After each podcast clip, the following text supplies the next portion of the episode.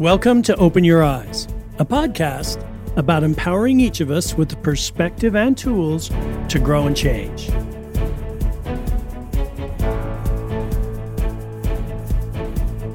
This podcast series it's a bit different from others you may listen to. It's not a daily news podcast, it's not crime junkie or a podcast dedicated to a social cause. This podcast is born from a deep desire to help us all live a happier life and the firm belief that a powerful way to make that happen is to open our eyes to a new way of seeing life. You see, at the foundation of our behavior and beliefs is the way we see the world and ourselves in it. So, hopefully, this podcast will give you a new perspective and tools you can use to think and live better. If you want to find the home channel for Open Your Eyes, go to openyoureyes.org to find your podcast channel and then subscribe to it so you automatically get updates as they're released each Monday. Let's get started. Today, I'd like to talk about the power of reinvention, of reinventing ourselves. The history of women's marathoning was turned on its ear a few months ago when Keira D'Amato, a 37 year old mother of two boys, stepped up to the start line in the Houston Marathon. It was a brisk, breezy day, and the field of runners was full of young, fast professional runners. Standing in front of Keira at the start was Etsede Tesema. Tesema is an Ethiopian runner who has won the Chicago, Boston, and Dubai marathons. She ran the Dubai marathon at a screaming fast 2 hours and 23 minutes. Alongside Tessema stood another elite Ethiopian runner, Biruktayit Degefa, who had already won the Houston Marathon three times. The Houston Marathon is known as a fast track. Flat and near sea level, many runners travel to Houston to set their personal best times. Now, the U.S. record for the women's marathon has stood unchanged since 2006. It was then that Deena Kastor ran a two hour, 19 minute, 36 second marathon in London and set the U.S. record. Elite U.S. runners have tried to break the record many times. Shalane Flanagan tried to do it at Berlin and fell short. Jordan Hasay tried to do it in the Chicago Marathon and didn't make it. And Sarah Hall tried as well, but fell one minute short of that long standing marathon record. So, as Keira stood among the best runners in the world waiting for the gun to start in Houston, no doubt she seemed like the old woman of the bunch. Keira was 37 years old, and most running analysts thought her best days were behind her. And Keira's career hadn't been all that promising, to be honest. While her running career had started strong as an All American in college, her professional career came to an abrupt end when she injured her ankle and required surgery. In the decade that followed her surgery, Keira got married, had two children, and gained a lot of pregnancy weight. So in 2018, she took a look at herself after 10 years of being a mother and wondered what happened to the runner she was and the body she had 10 years before. Now, I don't know if that's ever happened to you, but it's happened to me. It's like you open your eyes after a decade of living your life and keeping up with the busyness of things, and look at who you are and wonder, is this who I am or even who I want to be? Or maybe you think, what happened to the person I used to be? You know, when you look in the mirror and don't always recognize who's looking back at you? Well, it's at these times that it's hard to think that you can renew or recover or reinvent the life that you're living. But reinvention happens more often than you think. Well, Keira decided she needed to lose the weight that she'd gained through her two pregnancies. So she set a goal to run a marathon. And she figured it would give her the motivation to train and get back into shape. But Keira did something few of us ever do. She sat down and imagined and determined how she was going to reinvent herself as a runner. She explored the possibilities and inspired by the possibility of it all, she knew she needed a team, a coach, a trainer, and running partners. If she was going to reinvent herself, she needed the best team to make it happen. And that's what she did. In her debut marathon, she ran two hours and 44 minutes at the Grandma's Marathon. The next year, she ran two hours and 35 minutes at the Berlin Marathon. Interestingly, as she trained, Keira started to feel stronger at age 37 than she ever had. And she noticed a distinct difference between her mindset at 37 and her mindset at 24. At 37, she took nothing for granted. She was more disciplined and she loved what she was doing. And she was coachable and she wanted to compete. You see, every day when she laced on her shoes, she said to herself, the best is yet to come. Her next race was in Chandler, Arizona. In that marathon, she improved her record time to an incredible 2 hours 22 minutes, almost 13 minutes better than her previous marathon. And after that race, she noticed that the race was really smooth. She didn't hit the wall. So she was confident that she could run faster. So, given all of this, when Keira stood at the start line in Houston this year, while the analysts and other runners may have discounted her speed or strength or stamina because of her age, she knew. She knew that she could win. Keira ran the first 5K in 16 minutes and 25 seconds, and alongside her was Ethiopia's Biruktayit Degefa, and they remained close through 10 and 15 kilometers. But as the race hit the halfway mark, Degefa was unable to match Keira's speed and fell back to 20 seconds behind. And Keira never wavered, and Degefa never got close again. When Keira crossed the finish line, the clock read 2 hours, 19 minutes, and 12 seconds and Keira would break the U.S. marathon record, which had stood for over 15 years. Now, Keira is now looking forward to the Boston Marathon.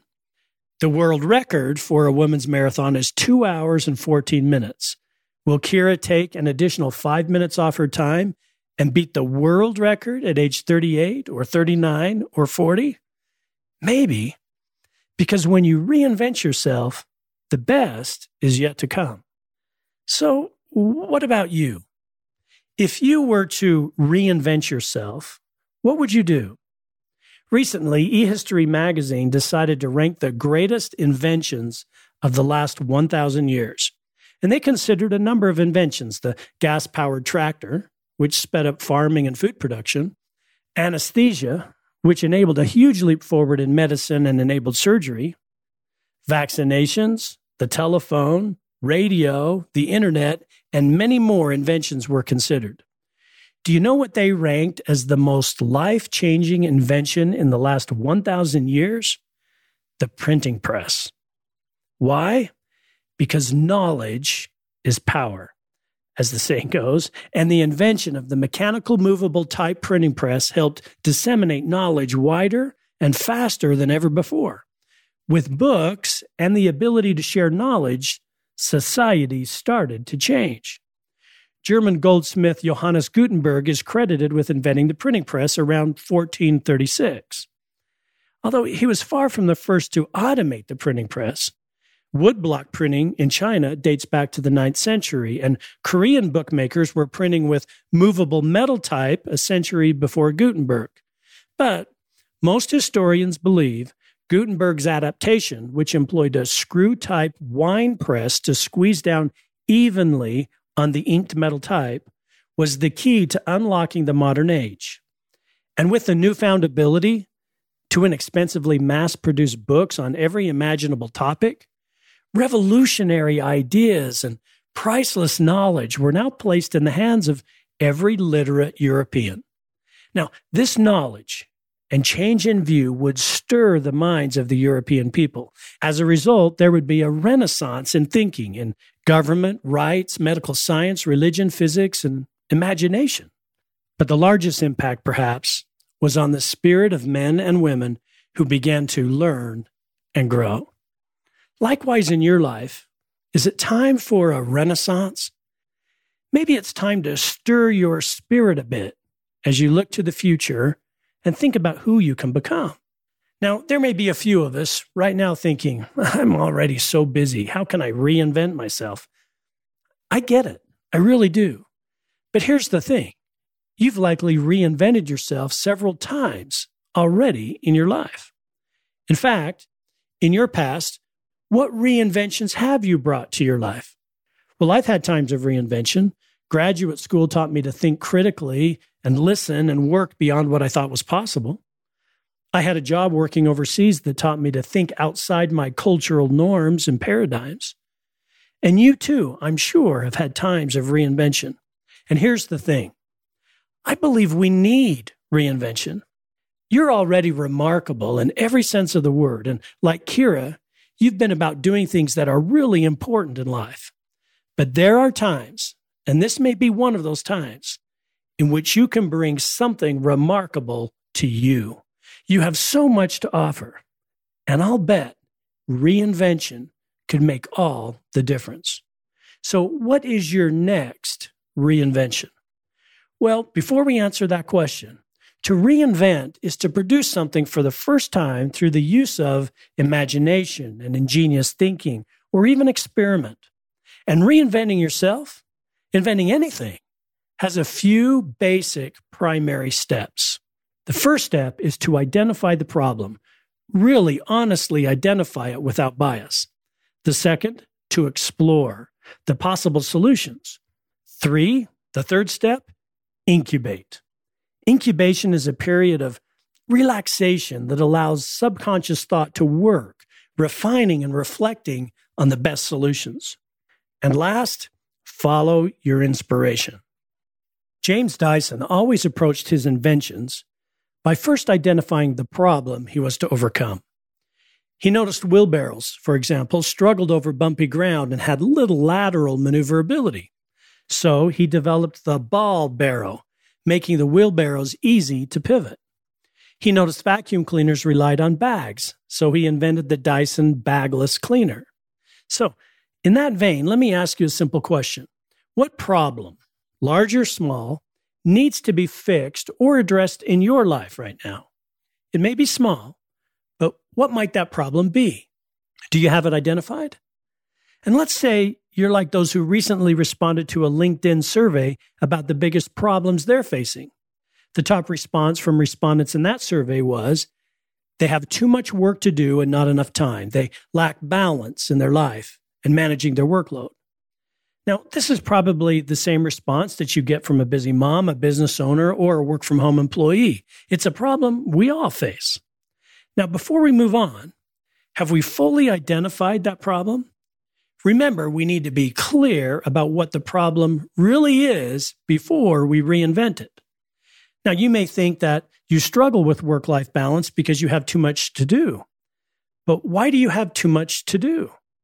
do you have too much work to do or do you have too many interruptions or too many conflicting priorities or too many children or is your work boring and unfulfilling so you don't get after it like you used to so you're getting less done than you should perhaps you have no boundaries or you're a poor planner or your health is impacting your ability to do your work and so forth you see it's a common problem to feel overwhelmed or out of balance but there is usually a major contributing factor or two that we need to identify. And here's what I found most people don't have work balance because they don't plan their day. And as a result, their day runs them. Now, years ago, I learned a simple lesson plan your work. Can you imagine building a house without house plans? Well, the same goes for building your day and you'll never change your life until you plan what you do daily. The secret of your success is found in your daily routine, and planning allows you to put into your day what matters most to you. So, if your day isn't planned, maybe the lack of planning is the real problem, not just your workload.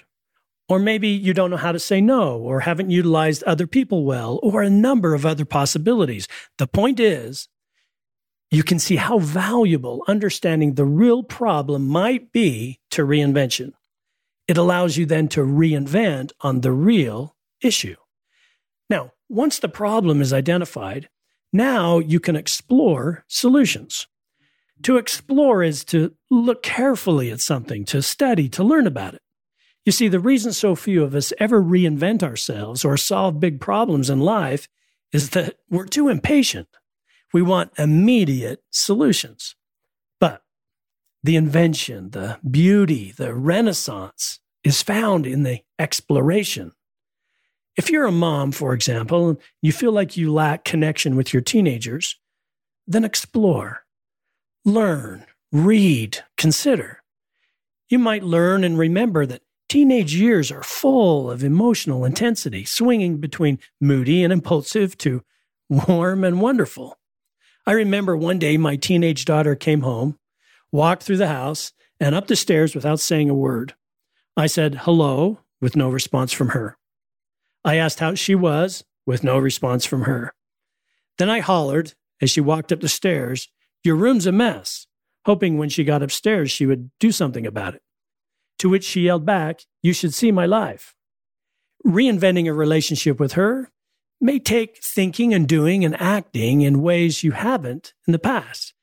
It may mean it's okay for teenagers to get a few things wrong, or you'll need to find ways to enjoy them and their weirdness, or just to listen. Whatever that reinvention may be, you may need to explore and learn and listen first.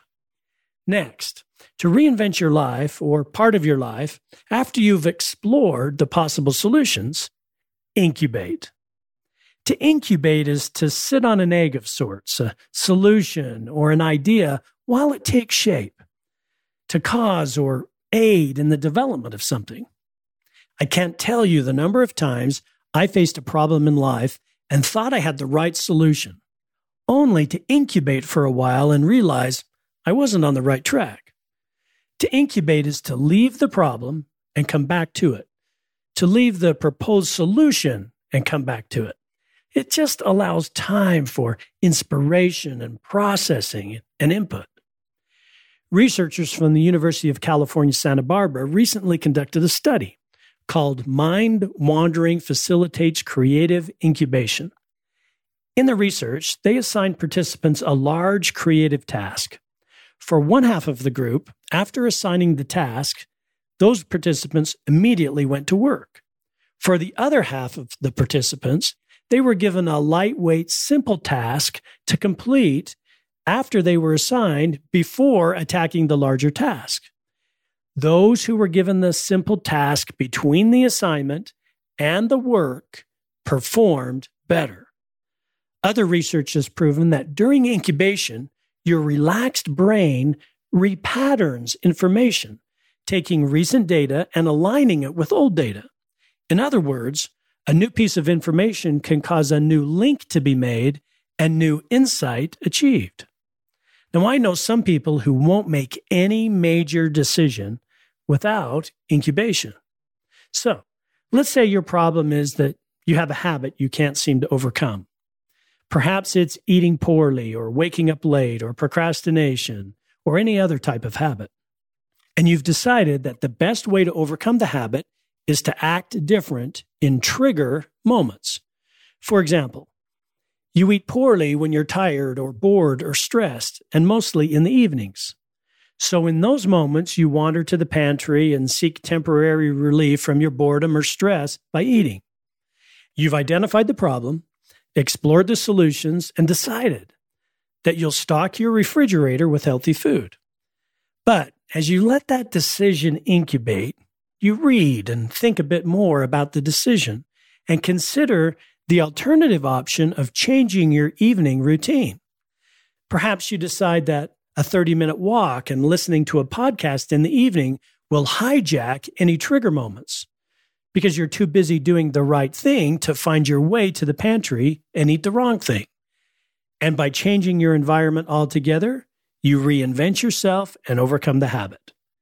And you get the side benefits as well. You burn calories, sleep better, and in the end, you feel better about you. You see, this incubation period gives you time for those added insights. Next, watch for the time of inspiration. And when it comes, follow that inspiration. Now, this podcast was born in that environment. It was born of that type of inspiration. I had explored the possibilities of how to share my concepts incubated, and then one day I was inspired. And that day was the day I acted. I found a production team, scheduled the first recording date, and went to work. And it's blessed my life ever since. So, just like Keira decided to get back to marathoning, or you deciding to plan your day, act in the moment of inspiration. Christmas of 2020 was shaping up to be a heartbreaker for Melanie Lee. A few weeks earlier, her 33 year old son had lost his battle with a long illness. Then, the transmission on her 2007 Chevy Tahoe conked out. She had no means of paying for it to be fixed. When it broke down, I broke down, she said. I had no idea what to do. Enter Elliot Middleton, 38, the owner of a barbecue restaurant. He'd heard about Lee's predicament from a nephew, and on Christmas morning, Middleton showed up unannounced at Lee's home with a gift a white 1993 Oldsmobile. He handed her the keys and didn't ask for anything. With that car, she was able to pick up her granddaughters from school, take them to dance class, and live a normal life. This idea to give cars to others, it came to him a year earlier during a food drive that he'd organized. Many of those people who lined up for a meal had walked up to four miles to get there because they didn't have cars. And he had a sudden rush of inspiration at the time that he could change lives by using his mechanical skills. Giving someone a car can give them their life back, he said. I want to help everybody looking to better themselves when it's transportation that's holding them back. Through his foundation, he's collected 100 cars and surprised more than 30 of his neighbors with a set of wheels. And he does the repairs himself, he gets the cars running, and people have started to donate to his cause. So far, he's collected $42,000 for parts. Middleton has reinvented his life because he acted when he was inspired to act. John Lyman worked for 30 years as a trauma nurse, but he liked to write. You know, he wrote a few stories and loved the feeling he had inside when he gave himself to his writing talent. One day he was reading The Da Vinci Code by Dan Brown, and he felt inspired that he could write. So while on vacation in Hawaii, he decided to act, to reinvent himself, and he started reading about a secret code that some think runs through the Old Testament, and his novel took shape. Right then, he started to write and he created the title for his book, God's Lions. His book is now a top selling ebook on Amazon. The point? Act on your inspiration. So, as you consider reinventing your life, remember these four steps identify the problem, explore the possibilities, incubate, and act on inspiration. Now, the last part of reinventing yourself when I worked as an analyst at Procter & Gamble, I was asked to help evaluate the potential purchase of another company. P&G was looking to buy a portion of the Shulton company, particularly the Old Spice brand. Now, Old Spice started as a men's soap and aftershave brand way back in 1934. And over the years, the Old Spice brand had evolved. In the 1970s, the brand advertising for Old Spice featured a sailor stepping off a ship on his return from traveling on the high seas. And there waiting for him was a beautiful woman who loved him because he smelled so good. And along with that advertising was a rather famous tune that played during the commercial. Well, by 1990, that advertising hadn't been featured for a number of years. And as part of our analysis, we were asked to determine a value for the brand and make a recommendation to the CEO of P&G as to whether we should buy the company. Well, at the time, Gillette was not owned by P&G, and Gillette was taking market share from P&G because P&G didn't have a young men's deodorant or aftershave brand. We did our analysis, and many of us concluded that the brand was just too old to reinvent. I mean, the name itself was Old Spice. And if P&G was seeking a young man's brand, then perhaps they should buy another. There were so many obstacles. The existing Old Spice products were dated, the packaging was tired, the market share declining, and a host of other things. And Shulton, the company that owned Old Spice, had stopped reinvesting in the brand years ago. They'd given up on the brand and they were just maintaining it while they were seeking a buyer. But in our due diligence, we discovered something. The brand recognition was amazing. When we tested people's unaided recall of the advertising of the brand, the music, the logo, etc., they all immediately recalled the brand. But when they recalled the brand, they thought fondly of their father, not of a young man. So, despite the high unaided recall, the association with the brand we felt was just too old. So, if P&G was seeking to build a young man's brand, this wasn't the way to go, right? Well, my opinion at the time was don't purchase the Old Spice brand. But when all the presentations were done, the CEO of P&G didn't hesitate. In fact, he declared we would buy the brand and predicted in a matter of a few short years, Old Spice would be the leading men's skincare brand in the market. Now, what did he know that I didn't know? Well, a lot. He knew how to reinvent brands. You see, P&G had reinvented one brand after another, Cheer, Downy, Cascade, Tide, Crest, Scope, and others. And he knew that they could leverage Old Spice's brand awareness to reinvent a new persona for the product. He also knew P&G had existing technology in deodorant and skincare products that they could immediately bring to that Old Spice brand. So, the brand was purchased. They developed new ingredients, new product formulas, new packaging, fresh advertising that appealed to young men, and a host of other reinventions were made to the Old Spice brand, and it became the best selling young man's brand in the market.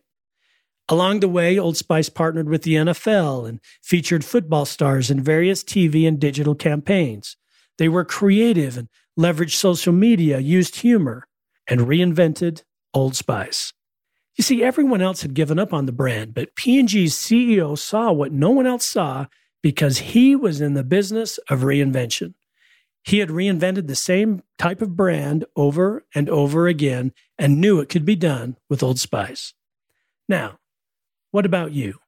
Do you see in you, in your brand, in your life, things that others don't see? We all need a little reinvention now and then. And we all have something about us, about our brand, so to speak, that makes us attractive. But too often people run from reinvention because it seems like work or means that we have to face our weaknesses. And honestly, we're all tired of hearing about our weaknesses. But like the CEO at P&G, you see, he didn't see weaknesses in Old Spice. He saw opportunities.